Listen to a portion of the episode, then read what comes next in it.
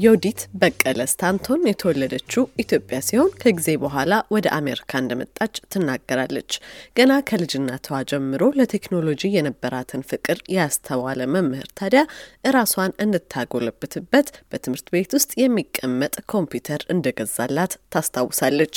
ልጅ ሁኜ ያው አሜሪካ high school ከዛ በፊት አዲስ አበባ ነበርኩኝ። Indian community ሄድ ነበረ። ከዛ ወደ ሚሽገን high school ገባሁ እና high school ቤተሰቦቼ ወደ medicine ነበር የሚገፉኝ። እኔ ደግሞ ወደ አስራ አራት አመቴ ላይ የ high school አስተማሪ ኮምፒውተር የተወሰነ ካካ ምናምን አየኝ እና በራሱ በኪሱ ገንዘብ ገዛልኝ እዛው ትምህርት ቤት ማለት ነው እና free period ሰጡኝ። ስለዚህ ከአስራ አራት ዓመት የጀመረ ያው programming እየሞካከርኩ ነበረ። game እሰራ ነበር ምናምን እና በቃ ፍቅር ያዘኝ ከኮምፒውተር ጋር። ከዛ በኋላ እንደምንም ብዬ እንግዲህ ninety ስለነበረ ብዙም የ computer science ዩኒቨርሲቲ ፕሮግራሞች አልነበሩም። ግን ዩኒቨርሲቲ ተማርኩኝ computer hardware የመጀመሪያ ዲግሪ ወሰድኩኝ። ከዛ በኋላ ደግሞ የ computer science ገባሁ።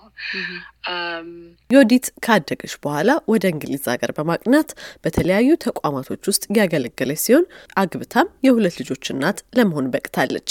ነገር ግን እናትነት ቀላል አልነበረም። በተለይም የመጀመሪያ ልጇ የአስም ታማሚ መሆኗ በየጊዜው ሐኪም ቤት እንድትመላለስና እንድትጨነቅ ያደርጋት ነበር። የልጇ አስም ሳይብስና ሳይጥላት በፊት ለመከላከል በማለትም የአየር ብክለት መቆጣጠሪያ መጠቆሚያዎችን እየገዛች በቤቷና በግቢዋ ዙሪያ ታስቀምጥ እንደነበረ የምትናገረው ዮዲት ይሄ የግል ተሞክሮዋ ታዲያ Open Sensors ስትል የሰየመችውን ተቋም እንድትመሰረትም ምክንያት ሆኗታል። መጀመሪያ እንግዲህ የ sensor interest የጀመርኩት ታላቋ ልጄ ትንሽ እያለች አዝማ ነበራት፣ severe ነበር እና ብዙ attack ይኖርባታል። ሆስፒታል ያስገባት ነበር፣ ያመላልሳት ነበር እና እና የጠረጠርኩት ይሄ pollution የ outside pollution maybe asthma ን trigger እያደረገ ነው ወይ ጥያቄ ነበረኝ በልቤ እና እና asthma link ኡ ከ pollution ጋር የታወቀ ነው። አሁን የዛን ጊዜ ይህን ያህል research አልነበርም።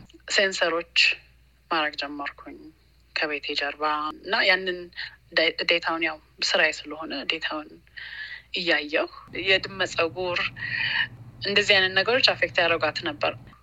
እሱን አረኩኝና ከዛ data ውን ኢንተርኔት ላይ publish ማድረግ ጀመርኩ። ሌላ ሰዎች interest ካላቸው ብዬ ነበራቸው። የራሳቸውንም ደግሞ publish ማድረግ ጀመሩ። ከዛ ያው አቀራበርን ለእነሱ ደግሞ እንዲቀላቸው ለሌላ ሰዎች እንዲቀላቸው።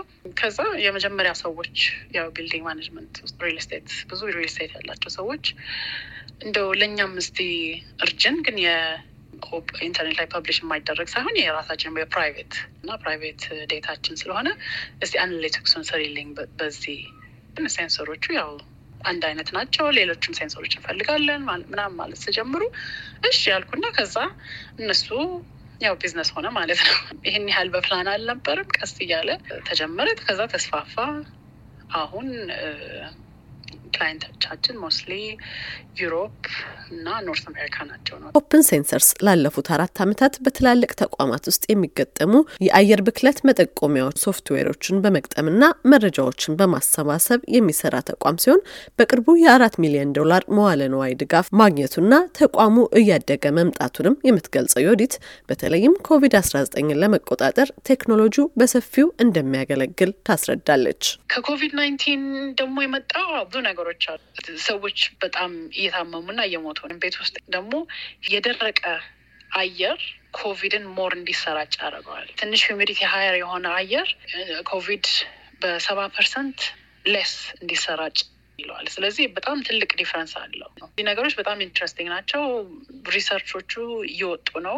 product ላይ አስፋፋ ነው። ምክንያቱም አሁን ሰዎች office ሲገቡ ብዙ ሰው መግባት አይችልም። ለምሳሌ መቶ ሰዎች ካሉሽ office ውስጥ ሀያ አምስት ሰዎች መግባት ይችላሉ። ስለዚህ ያንን የሚቆጣጠር product ኦች እና ያንን ከሀያ አምስቱ በላይ እንዳይሄድ product ኦች አቀርብን። አሁን adopt እያደረጉት ነው። ደግሞ ያው environmental factor ኦች በጣም እንትን ስለሚሉ ያው sensor ኦች አሉ እነሱንም እያስገባን ነው። ዮዲት የቴክኖሎጂው ዘርፍ ላይ እጅግም ብዙ ሴቶች እንደማይታዩ አንስታ ነገር ግን ዘርፉ እንደሚታሰበው ከባድ ባለመሆኑ እንዲሞክሩት ታበረታታለች። specifically የኮምፒውተር field ብዙ ሴቶች የሉበትም። የ knowledge ወይም የአቅም ጉዳይ አይደለም ግን አለ perception እንግዲህ ወንዶች ነው የሚታዩት ፊት ለፊት ይመስለኛል። ብዙ ሴቶች አይመርጡትም።